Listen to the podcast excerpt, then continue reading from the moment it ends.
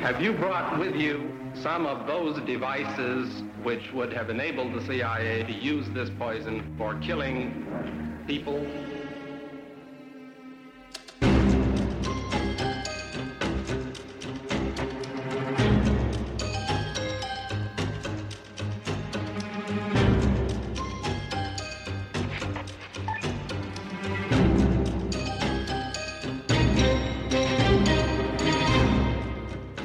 Ladies and gentlemen, the President of the United States, Bill Clinton.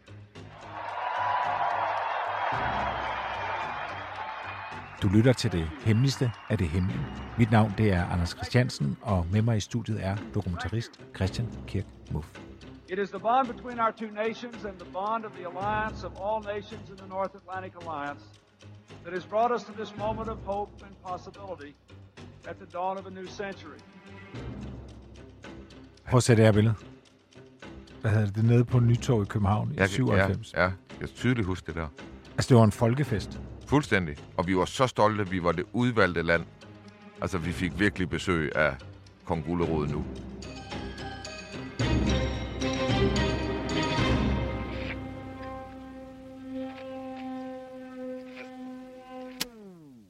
Bill Clinton og, og Paul Nyrup. Ja. Vi har jo fået smag for folkefest. Vi har haft EM i 92, hvor der var folkefest. Vi havde Bjørn Ries året før i 96, ja. Hvor der var folkefest Ja, i Tivoli. Ja, ja.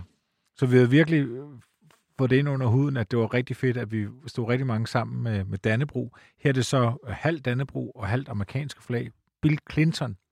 Det, jeg kan huske, det var jo også, hvor stor kontrast det var så til, øh, det er det jo fire år før 9-11, Ja. og så nogle år senere, så kommer øh, George Bush, og der er det jo sådan helt afskærmet, og, og, og, og hvad kan man sige, afstanden til magten er blevet meget, meget længere. Det var ikke no chance in hell, kom du tæt på George W. Bush. Her, de står jo vanvittigt tæt på. ja. Og helt, uden, helt uden noget, altså der er ikke nogen glasskærme imellem. Altså der er bare tusindvis af mennesker i et rødt-hvidt menneskehav. Altså, det var jo fredstid.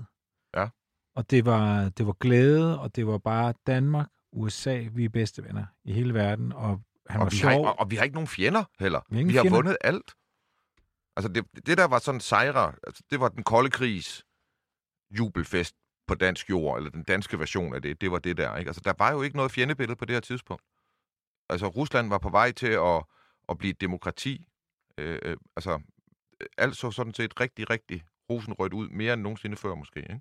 Og så kom han lige til Danmark. Bill Clinton var en travl mand. Uh, han havde også nogle sager i, i USA uh, på det her tidspunkt, der var begyndt at brænde lidt under ham med en praktikant og andet. Jeg kan, det, jeg husker det for, det var det der med, hvor stort det blev slået op, at, og hvor vigtige vi var, at han kom og besøgte os. Altså, det, det var... Øh, det var fortællingen om det der, ikke? Mm. Og nu har vi jo, øh, vi jo virkelig haft fokus på den kolde krig. Ja. Øh, og efterretningstjenester og de her autonome efterretningstjenester, som vi kalder øh, Stay Behind-bevægelsen, øh, og deres gørn og laden i, øh, i tiden efter 2. verdenskrig, og så frem til den kolde krigs afslutning. Ja. Og som du jo rigtig nok påpeger, så her, der er vi ved endemålet. Ja. Så at sige, den kolde krig er forbi. Clinton og Boris Yeltsin i Rusland er jo gode venner, men der er jo det berømte grineflip. Так вот, не первый раз э, я вам говорю, что вы провалились. Well, now for the first time, I can tell you that you're a disaster.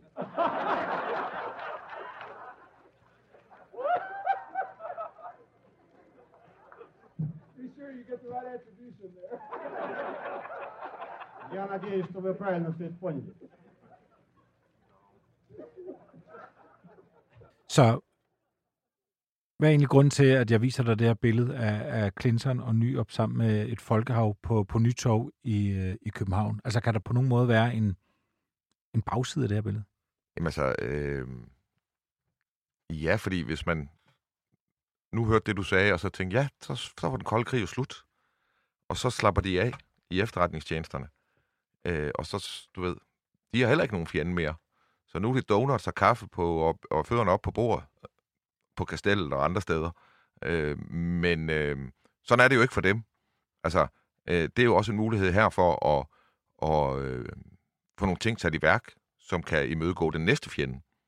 Øh, altså, der er jo ikke nogen, der kigger på bolden heller lige nu. Så hvis vi kan få... Det er et godt, godt tidspunkt at få lavet nogle aftaler, øh, fordi vi har det så godt, som overhovedet kan tænkes. Øh, fordi at øh, det er i forbindelse med det her besøg og den her folkefest, at Bill Clinton og Poul Nyrup, de indgår den hemmelige aftale, som fører til, at vi sidder i den her kæmpe efterretningsskandale, som truer dybest set regeringsliv øh, i Danmark nu.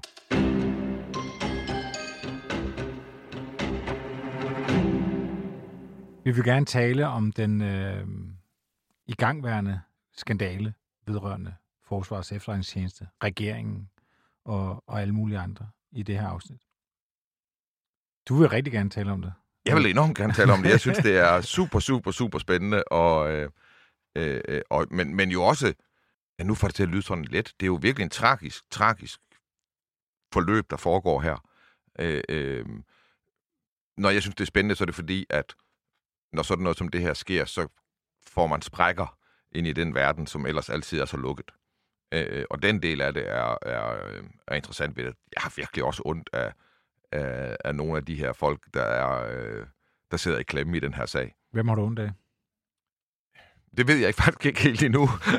jeg, jeg kan bare regne ud, at der sidder nogen, man skal have ondt af i den her sag, fordi de kan ikke alle sammen have ret.